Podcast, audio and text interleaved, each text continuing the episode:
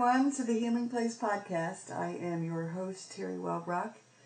Excited to have you here with us, listening in, and also excited to have another wonderful guest. I will be doing some introductions in just a moment, but just wanted to welcome you here first to this space filled with motivation and inspiration and healing stories. Welcome, everybody. I'm extremely excited today to have with me Teri Barila, and she is here to discuss Community Resilience Initiative. So, welcome, Teri. Thank you for being here. Hi, hi, Teri. Thank you for having me, and I won't forget your name. Oh, that's right. I know. We both spell it with one R, which is awesome. yeah, yeah. Kindred spirit. Right, right. Well, my name's actually Maria Teresa, but from the get go, my parents called me Teri. So when I, I remember being in college and the professors would be like, you know, Maria, Maria, and then I'd be like, oh wait, that's me. yeah. So tell us, um, tell us about.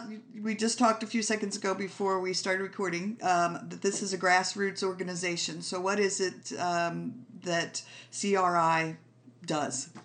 Okay.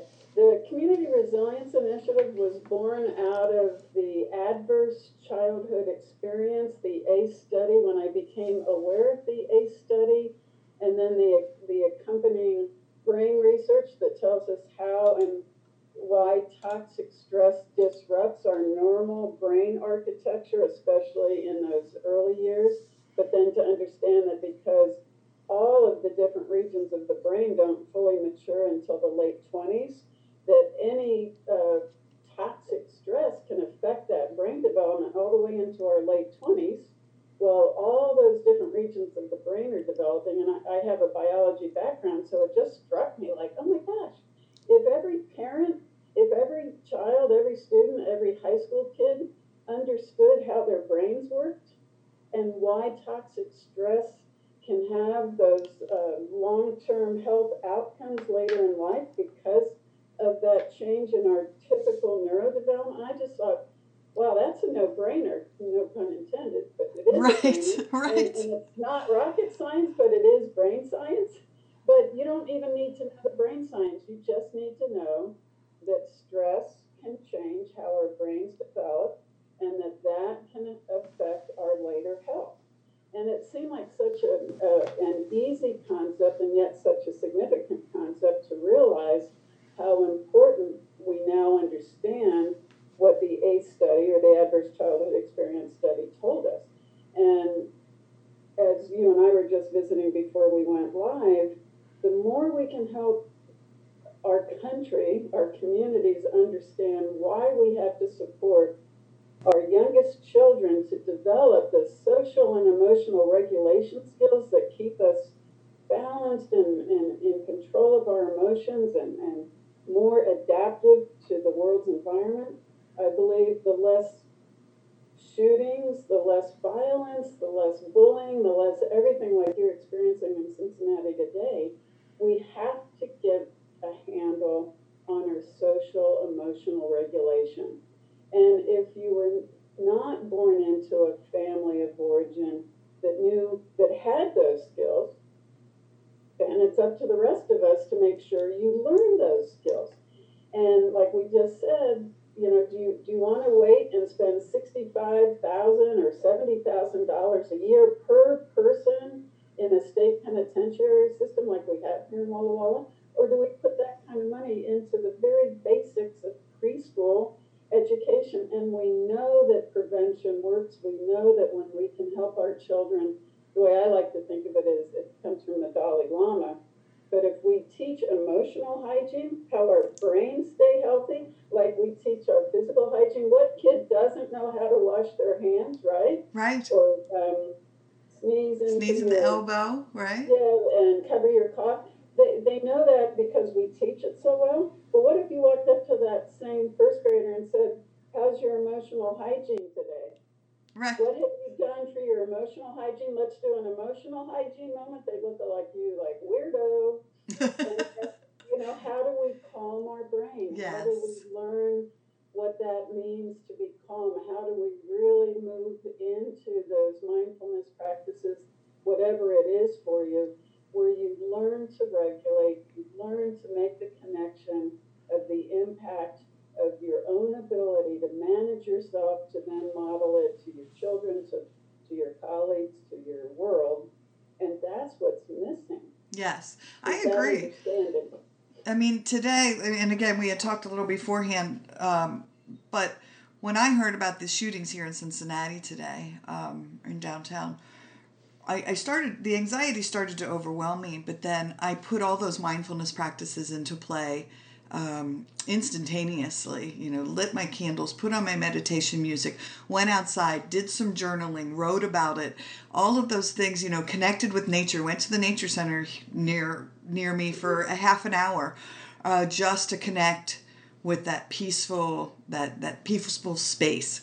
Um, and if we can teach parents to do that like we talked about in a head start program where you have parents engaged and bring them in to teach them skills but then also the children and teaching them those mindfulness things. Um, so when something does start to surface they they know what's they know that feeling. And then Right, they can Kids have just never had the opportunity to learn to connect that what that feeling even is and where it is in their body right to then be able to identify it, to put words to it, to then say, I'm frustrated, may I, you know, go outside because I need to put my feet in the grass. Right, know, and, right. and feel nature. So the more we can help kids, uh, not, not, I mean, I also support through the lifespan. This isn't only about children because, as I said, the, the brain takes into our late 20s to develop, and then additional trauma, even after the brain has been shaped, still will affect of of course. So for us, it's building resilience across the lifespan, but clearly the biggest um, benefit is in those early years when so much of that brain development is underway. absolutely so what is it that your what does your organization your initiative do So we we have um, put we, we train. So we've put together the the the science material, but in layman's language. We try to always keep it compatible to that audience. So we we we call it the NEAR training, N E A R. That stands for the neuroscience. So that would be about how our brains develop. E stands for epigenetics, the newest uh, part of, of research that's telling us how the environment, both the external environment and our internal environment, affects our genetic code because we're born with the genetic code that doesn't change over life, but the ability to express that genetic code is what is impacted by both the external and internal environment. And that's just fascinating to me that, we, again, through mindfulness, we can be we can be recrafting new neural pathways. oh that neuro the, that brain the plasticities brain plasticity, oh i right, and we- love it yes Right, and we understand so much more about it, even though we're still just at the tip of the iceberg. But right we now know, for example, in the experiments, um, I believe I, I'm correct in saying it was through Emory, uh, that showed that male mice were trained to fear the smell of cherry blossoms because they received the shock. And that fear, it, what happened is it created the, the nose, create, the nasal system created new pathways to the pain center. And that was transmitted to the pups, the next generation. So Wow. the- the male parent was transmitting, transmitting fear for that particular chemical odor, and the pups were born with it. They had never seen a cherry blossom, they'd never been shocked, and they hadn't even met their dad. But we also know that what they call those now tags, methyl tags, they can also be untagged. right And that's where resilience comes in because for us, uh, now I'm getting distracted a little. I'll go back and tell you more about what NEAR stands for, but my, my passion was always about the resilience because the adverse childhood experience material of and by itself, while revolutionary in terms of public health, still doesn't tell us what to do about what happened. yes Resilience tells us anything you do that is nurturing, that is, is reparative and restorative, that creates those new neural pathways, it doesn't matter what your history may be. Correct. You can save that new history the minute you know about this and understand that what's predictable is preventable. And that comes from Dr. Rob Anda, the co principal researcher of the original study. So the ACEs don't predict, I mean, ACEs are indicative, they're risk factors. So Correct. it's indicative of later health if, and this is the big if, if nothing remains changed. And so the minute you start moving into resilience and protective factors, then you're changing the outcome. So ACEs may be predictive of something that could happen if nothing else changes, but that's the excitement. We know we can change it all. Sure. And so that's the resilience. And, And- so we're called the Community Resilience Initiative, not the Community ACE Initiative. Right. We're all about helping people understand the brain is plastic. And yes, it's harder and harder the older you get because your brain is more set and all of that. But you're never, ever static. Right. And then that that it goes again goes back to that's why it's more cost effective to start sooner because the brain is easier to shape early on. There's those two pathways where the capacity to grow versus how much effort it takes to get there. You know, like language, that's always a great example. We, we, my dad was military and we were shipped to Japan when I was five. I was fluent, my mom tells me, within a couple months she learned like five words in three years, you know. And yet when we got back, I lost it because I wasn't using it. If I were to try to learn Japanese now, as my tender age of upper sixties, I I'm not like my. I mean, she learned more than five words, but you'd never be fluent Right. Because it takes too much effort and too much work and you know all of that. So I, I just think that language is an is a, an example that parents understand. It's like oh yeah, so let's work early, not late. So yeah, we're all about. Uh, so let me go back to NEAR. So neuroscience, epigenetics. A stands for the ACE study, and R is resilience. So we try to help shape what we're talking about right now through these trainings we then go into the next segment we call the brain states because there's three major brain states. It's a generalization, but you're either in your brainstem back here where your spinal cord comes into your brain, and that brainstem is where you go for fight, flight, or freeze. Well, if you feel threatened, if you feel overwhelmed by an event, perceived or real, you'll go to your brainstem because that's your brain's response to protecting you. Because why? Because then you're ready to run, fight, flee, whatever you have to do to keep yourself safe, right? It's all about survival. The inside part of our brain that the, is the next big region to develop that has so many of those critical organs in it is our limbic system, where we learn emotional connection and relationship and empathy and compassion. But it's in the limbic system that all of our emotion is stored, and our hyperarousal um, reactivity is in there. Our language and our smell is in there. So that's where the mice males were connecting in that. Um, what do you call your nose? Yeah, your your uh, smell, your olfactory. Olfactory. Right. Yeah, to Right. create those new pathways to protect them from that smell because they knew they'd get shocked. Um, and then the prefrontal cortex is the uppermost advanced part of the brain, which is where all of our problem solving and executive function skills reside. So, in general, those three major brains or brain regions tell us um, how we respond to the world and what happens when we do end up uh, in our brainstem where we then disconnect and we can't even like be connected to you in relationship or in language because land, language centers get shut down Mhm. our ability to think. And it's all because, evolutionarily speaking, if you sat there and stared at the bear who's about to attack you and said, Oh, I don't really think you're going to attack me. I think you're going to, you know, you'd probably be dead before you decided to Take off running. Right. right, run. Right. And so your body pumps all that energy into helping you run. Because if you were trying to problem solve with the bear, he's probably going to win, right? right.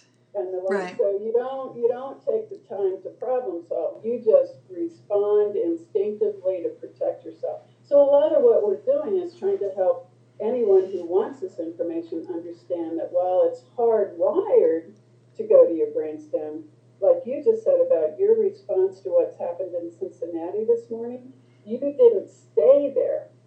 you have practiced and practiced and practiced different strategies that help you move out of the brainstem sooner so that you're not in a reactive Correct. mode. You're in a responsive mode, and you've learned to take care of yourself and manage your emotions and regulate by understanding all of that. So we're really trying to teach how, in a simple way, how the brain works, and that number one, when you learn to really deep breathe, when we realize how impactful that deep breathing can be to bring us to uh, calm and teach what calm means, because that's another whole story. Many, many kids don't even know what that word means because they've never been helped to understand the physical feeling, like cognitive understanding of why I now have to do something that helps me come back to calm. Right. So that's the whole brain states education part of our observe, label, elect, and solve. Recognize means recognize your own state. Are you about to flip your lid and scream at your kids rather than saying, I'm in the red zone, I need to walk outside and calm? I mean, so it's recognizing where you are so you manage yourself first and foremost. Because as a parent or as a teacher, as anybody, the more we learn to regulate us, our mirror neurons, which is a special nerve nerve uh, system, kids respond to the to us through that mirror neuron. They also call it serve and return, like when you're playing a tennis match. Right. You wouldn't have somebody serve you the ball and then stand there and watch it. I mean, you know, you, you, you need to return the ball to have a game. And so that's how kids develop um, some of their initial emotional regulation is watching the parent. So the more we can manage our own calm, the more we automatically calm the child just by maintaining our. So recognize, observe would be observing what the situation is for the other person to then help them by L, labeling, meaning saying, oh, I see your hands are clenched and your face is like this. Can you tell me what's going on? So, you know, so it's observe, it's labeling what you are seeing, not to judge, but to help connect what that uh, inside feeling might be so the child learns to name the emotion to then be able to say, I'm frustrated because he just took my ball. And then you say, Yes, I validate that, yes, you're frustrated, but that does not mean we kick or punch. We use words to say, If you want your turn, please say, Is it my turn? So, anyway, that's the L. And then E is elect positive intent because when we, it's kind of that mindfulness thing, when we assume that everyone, and truly believe everyone's doing the best they can, given the skill set they have, then then it's not. We call it the Q-tip. Quit taking it personally. Q-tip. Yeah. They're not out to get you. You just happen to be there at that moment that something has happened that's triggered them. They just don't know how to manage themselves. So the more you can Q-tip it, then you're electing that positive intent where you can help build the skill, teach the skill, practice and model the skill, rather than punish them for what they don't have, which is totally a dead end, because punishing something, someone for a skill they don't own, what what have you done other than further shame, blame, and bully them for not having what their life didn't offer them? Right. Right. So elect is positive, that's the positive intent, and then S is solve, which means find what that connection piece could be to help bring that state of calm or how to help them regulate, whatever it takes to get us back into that state of connection. Because when we feel connected, we will not act out on those um, base emotions. Is this a, a program or a curriculum that can others can like utilize? Is there a website that you have or something that people can can Right, we, we do have a website, it's, it's called, uh, Resilience Trumps Aces, three words there. Or I go with that because, uh, resilience is not the easiest word to learn to spell if you don't. Right. haven't really practiced that a lot. So our other, uh, website is called CRI, which is our initial, Community Resilience Initiative, CRI Resilient Okay. and we have here yet, but yes, Okay. we, uh, we really feel that if if um, everybody could get this, we would just see a change happening. And even Oprah Winfrey, I mean, we've been working on this a long time, but you know, Oprah discovered ACEs and toxic stress and the impact of brain development. So we're hoping that when celebrities like Oprah help get the word out there, the, the more the more we can expose people to what toxic stress does to brain development, and thus open the door to resilience practices, mindfulness, whatever word you like to use for that, the more effective we'll be in helping to develop that social emotional health that's so missing. Oh, absolutely. Not, not only in our own society, but nationally. I mean, globally. Globally, right? sure. lost touch. And that's why I like the Dalai Lama and the book that he wrote with um, Daniel Goleman. It's called, um, hang on a second, uh, a, a Force for Good. A Force for Good. And he he just helps explain where we're missing all of this emotional health. You know, and he's fascinated by it because, of course, 2,000 years of meditation, which the Eastern practices know work, now we're being supported by all of this brain science saying, yeah, it works, and this is why, and, and now we know all the neurology behind it. So he loves helping to get the word out because it shows why meditation, in fact, or Sure. any form of mindfulness. Right. So who who's your target audience? Who do you hope to reach, or if you know in your in your wildest dreams, uh, be able to reach? Well, in, in some ways, I feel every parent is probably our priority target because if you're not aware of how your own family of origin shaped your patterns and, and your response systems to life, you don't even know, in fact, that you're repeating some of those patterns that aren't helpful. So, for example, you may have been raised in a family where discipline meant spanking and punishment rather than true discipline teaching. And so, without even knowing that, you may use the strategies you were raised with because that's what you know. That's what you know, do right. what you don't know, right? Right. Exactly. Yeah, and, Yeah. and that's the way we talk to parents. Is this is not to shame you or blame you. That most of this is brand new material. It's only about ten years old.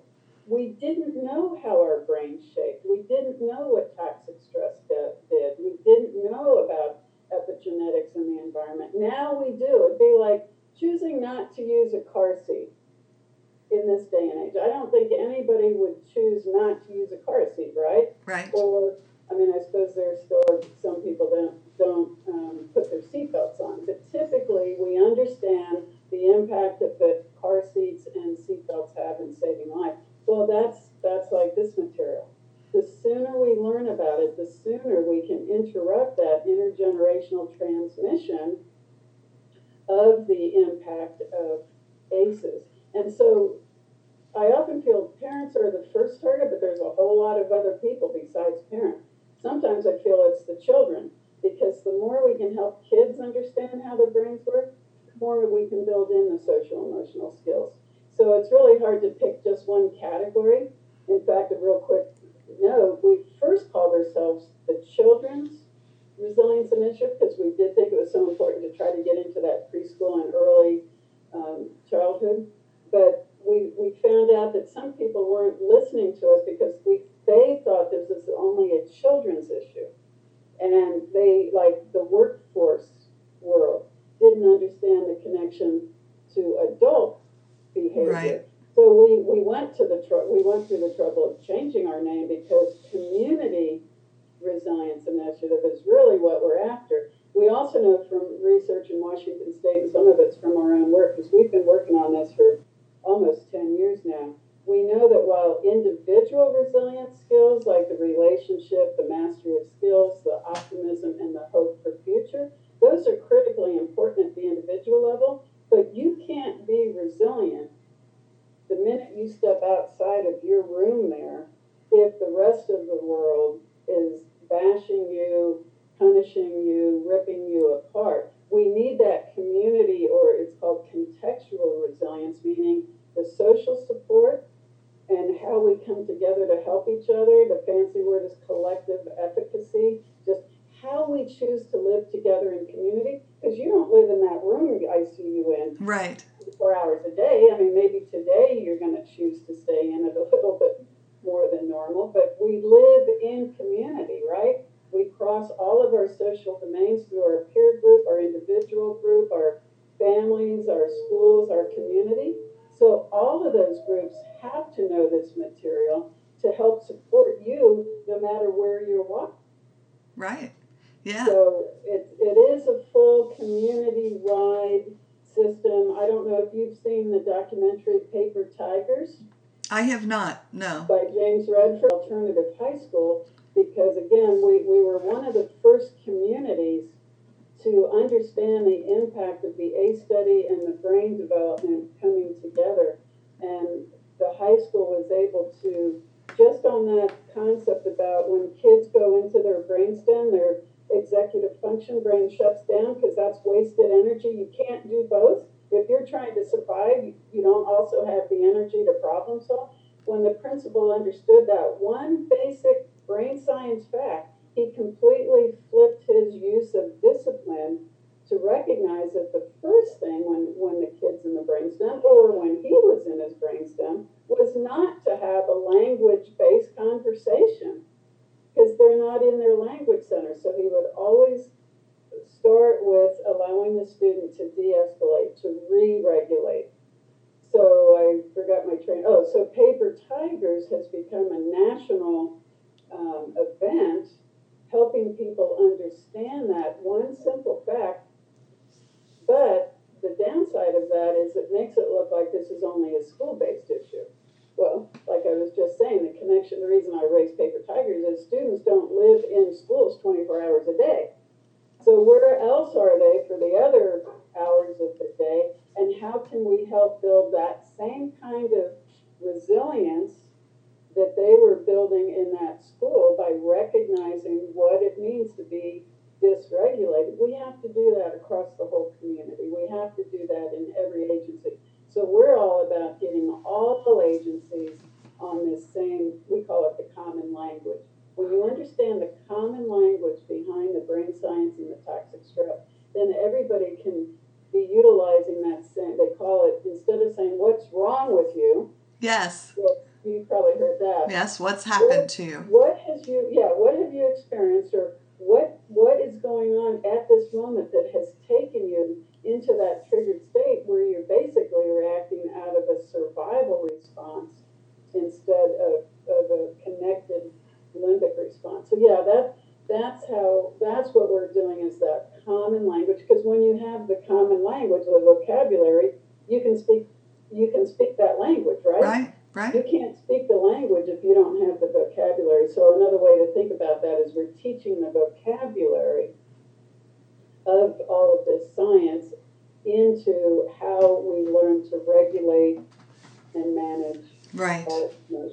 Well, and having an opportunity, I think, too, to um, to present to people. We we have a therapy dog um, who's sitting here in the room with me right now. But I thought I saw his head. one oh, did she peek up at one second? Yeah. So that's Yeah. Sammy, our our Labradoodle, and so she's a registered therapy dog, and um, so we we created a little project. My daughter, when she was nine, she and her friends came up with this idea.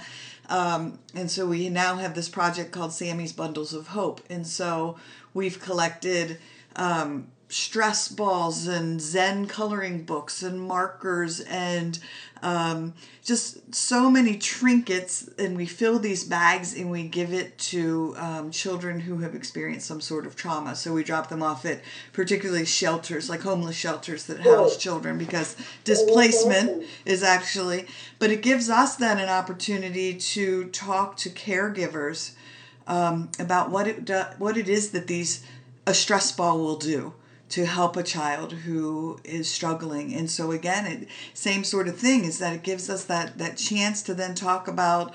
Um, you know, when a child's having that meltdown and on the ground, it, it's screaming at them isn't going to do anything. Right. I right. mean, losing your own calm is exactly why they're tantruming because they have learned that the way you manage unmet needs is to scream. Right. And and so you know they watch us when we're in the uh, big parking lots and somebody's just stolen our, our space or, you know, the road rage stuff, what, what's the typical response? We start screaming and yelling, and then we wonder why they scream and yell in the checkout line when we won't let them buy candy. Right. Who was screaming and yelling at the jerk in front of them in the next car over? I mean, that's model behavior, right? Right. Right.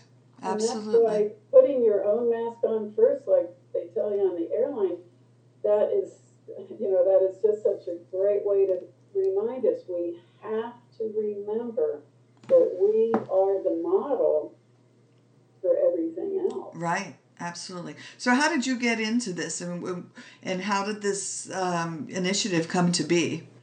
In part it was because the the um, Washington State had a wonderful um, statewide initiative called the Washington State Family Policy Council, and each county, so 39 counties in the state of Washington, had one person like me working on, at the time they were called the problem behaviors, adolescent problem behaviors like dropping out of school and teen pregnancy. And uh, so Washington State was the first state through the leadership of our director, Laura Porter, to hear about the ACE study, which happened down in San Diego, recognize what it, because there was more of a medical model, but we saw it as, as a community model. And so we started to learn about the ACE study. We invited the two principal researchers in. We learned about the brain science. We learned about resilience. And so it grew from that passion of trying to help um, our community and the whole state of Washington understand what a, what what ACEs mean because the Centers for Disease Control, which was the partner in the study, now says that ACEs are the number one public health epidemic. They use the word epidemic. Yeah. Well, I mean, you think about yeah, Yeah. the connections to heart disease, and like like you said earlier in the beginning of the podcast, um, you know that they're they're predictors for what Right. for what could come. Right. Um, right. and yeah. It's, it's physical health, it's mental health, Right. it's our risk behavior health, and it's a long term ability to thrive as human beings. I mean, so much of homelessness and unemployment and, and incarceration. uh, Well, addictions. Social issues, addictions, Right. are are tied to that toxic stress, and we now know it's more than the ten ACEs that were the core of the original study.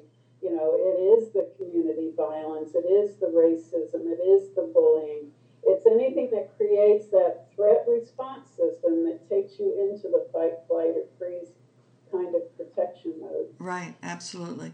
Any myths or facts that you want to clarify for listeners? Well, you know, one one that we battle all the time, and I guess battle is a pretty strong word there, but some people will hear this as, oh, so we're going to hug a thug, or this is the wussification of America, Right. or, oh, it's going to be a pity party, and we're going to let them off the hook.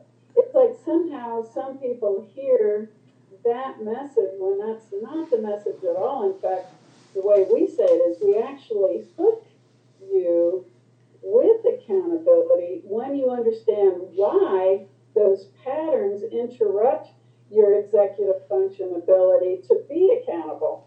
So we really we really work hard to make sure people understand. We're not saying, oh, don't hold him accountable for his behavior. What we're saying is teach him how to regulate his behavior just because he didn't get that in at his home shouldn't be a punishment for the rest of his life. Right. Yeah, so I mean, I know that can be a burden because then schools, um, schools have so much dumped on them, but they have the kids for the longest amount of times in one setting. And I know some school systems may not feel that it's their job to teach social emotional skills, but if you know anything, and Maslow told us this back in the 40s, if you don't have your basic needs met, if you don't feel safe, and this is all about understanding safety and why we go to our brainstem, you cannot move up to actualization if you do not feel safe and connected. And so this is all about helping schools get that performance they want, but not from the top down. You can't beat it into the head. You can't force someone to learn, which is a prefrontal um, situation, if they're back here. Well, if they're hungry, if they're or right, they're hungry, or Right. they're tired, Right. or the light's bothering. them. Yeah, I mean, we have to understand all of the biological, emotional, cognitive, and social domain effects that has you sitting there doing whatever it is you're doing. And so the more we learn to be stress detectives, uh, and that comes from a book called Self Reg by Stuart Shanker. When we learn to look for those triggers, then we, again, it's interrupting that negative pattern that we would go into if left, you know, un- uninterrupted. So we learn to say, oh, yeah, I've noticed that Johnny has that protein drop at 10 o'clock. So I'm going to keep protein bars in my classroom. And we're all going to have a protein snack or, you know, whatever it is. But we learn what it is because typically there's patterns right, that you can find, you know? And so it's more, it's back to that question what is going on for this child or what is happening to this adult right now that has them on that negative path and what can I do to help correct that or bring them back to that positive track? And Sure. so be a stress detective, look for those patterns. absolutely, beautiful. my son, who um, I kind of tease about my son, he's 37 now, but um, when he called me years ago to tell me that he and his girlfriend at the time were finally going to, they were announcing their engagement and then marriage, um, he was thir- I think he was 31, and and my daughter was in the room with me when they called us. And apparently, I said something ridiculously stupid, like, "Oh my God, thank God you hit, you know, you waited till you're 30, your prefrontal cortex is fully developed. so you're, I, I think you're making a good decision. I think you're wired now." And I hear them kind of giggling, and it was like, "Oh my gosh, did I just say that?" right, did that come out loud? Did, but that's okay. We know you were saying congratulations. All right, But now I watch him. He's a new dad. His little girl is six And I see him already being that stress detector because he's already learning to recognize when he needs to take an action before there's a tantrum or not, not that she tantrums. but Right. They don't, they don't, they're not creating the environment for a tantrum. But he's, what my point is, he's learned to recognize what her needs are and has those needs met, like you were just saying, those basic needs, because then there's no reason for a meltdown. She's regulated, she's growing a healthy stress response system, and a tantrum has no place in that. right, So it, it's learning those patterns and responses that can help us manage the environment and, and help the epigenetics that, that above the gene be as powerful as it can be. sure, absolutely. Beautiful. Well, you've I mean, Paper Tigers was a documentary you mentioned, but any other resources that you've utilized um, that have have been, you know, pertinent to to this program or you personally? Well, there's a lot of material out there, so if, if readers want or listeners wanted to jump on the web, website and look at some of those resources, but there there are many strong programs out there today that help build those social emotional skills.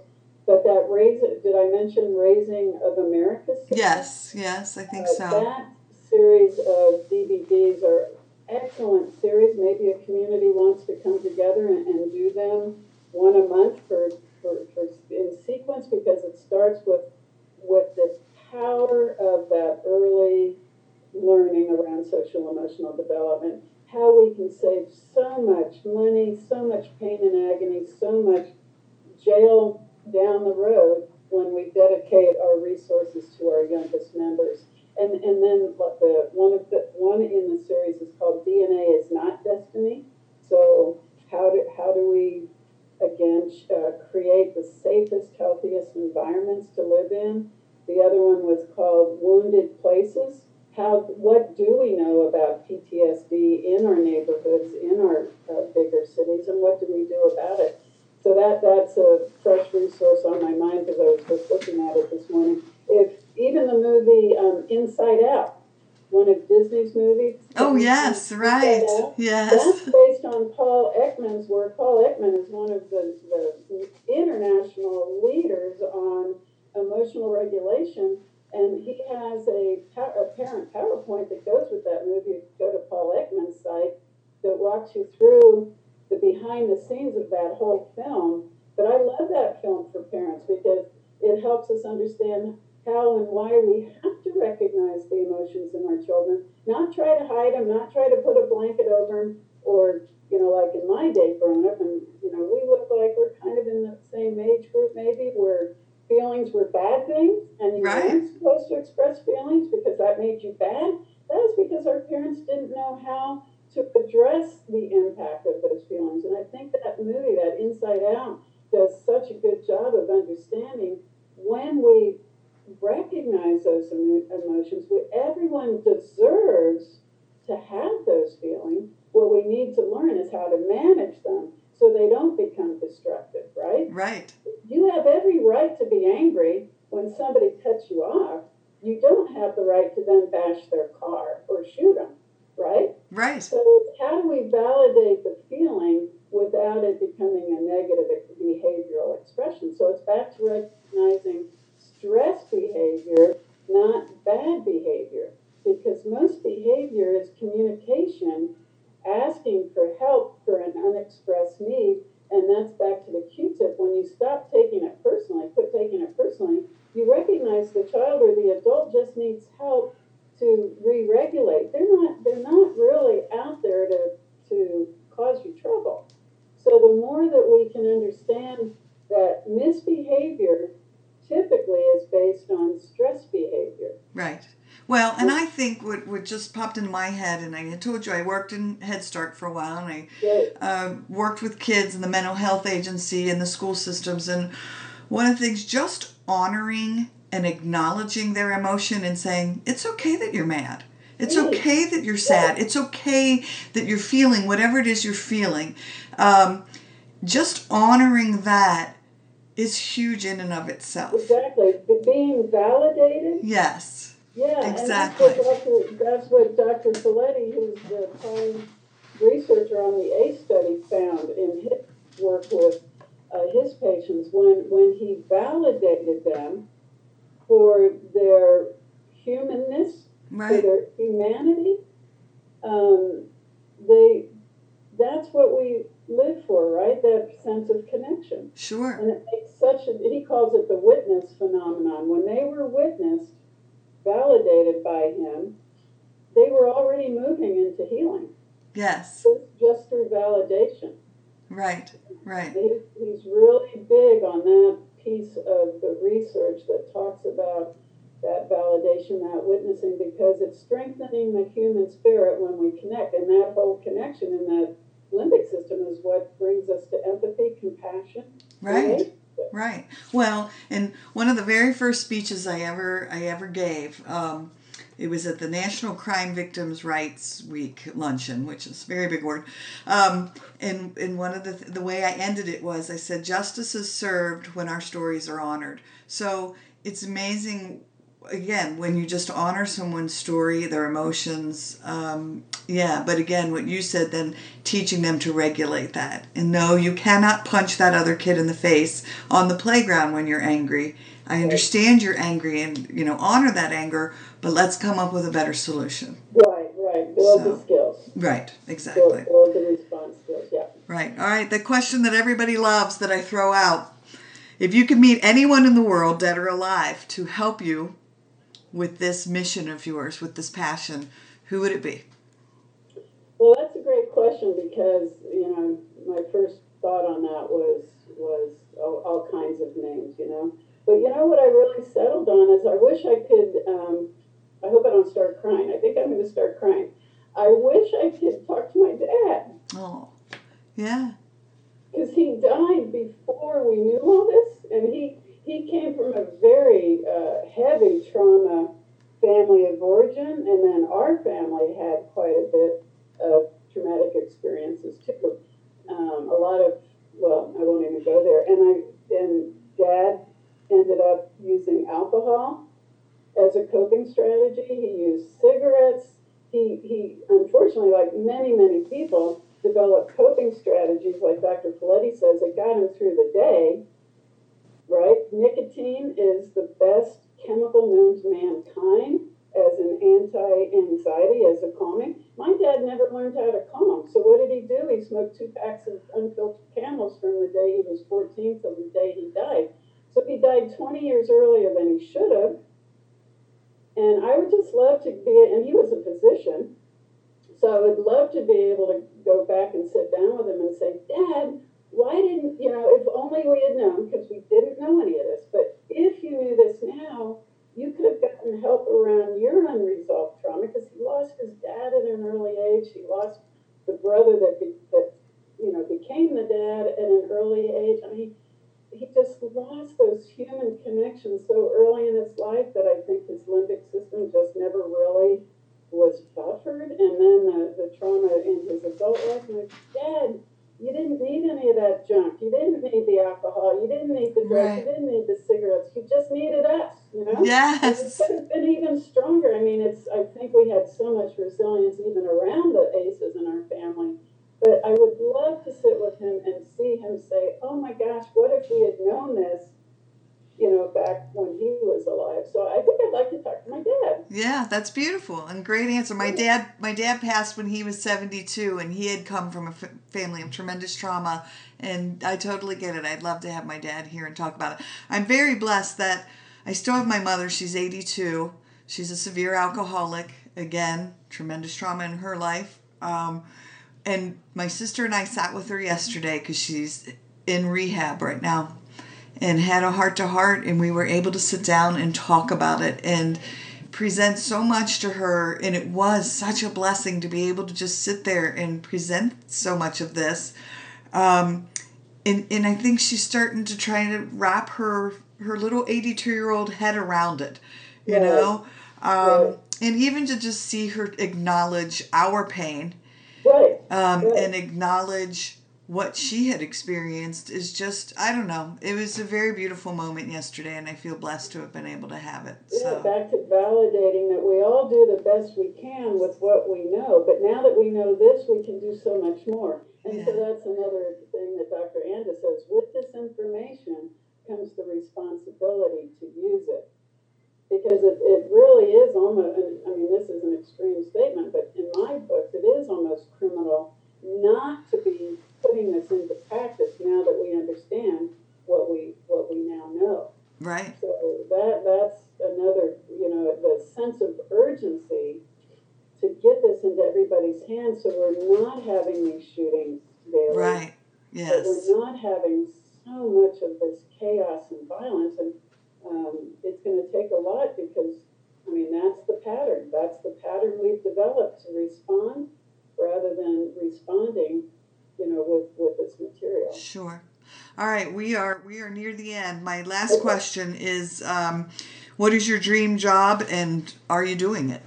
Uh, yeah, I'm in it. All right, I'm in it right. and trying to do it what I know how, and with my colleagues helping me, and with my whole human, my whole community helping to uh, do this work because I, I do believe this is the framework we need to heal America. But every community needs to get on that. awesome. All right, is there uh, there a Facebook page, or uh, you know, would you rather people just come visit the website? What give yeah, give us? the website. The Facebook is listed on the website. So resilience trumps ACEs, Okay, um, or CRI resilient. Okay. Either of those, and then uh, we'll see what happens. Okay, well, wonderful. Well, I'm going to do a little closeout, so hold on one second. Everyone, thank you for being here today and listening in to the podcast. Until next time, be sure to be gentle with yourselves. Thanks so much. Bye bye.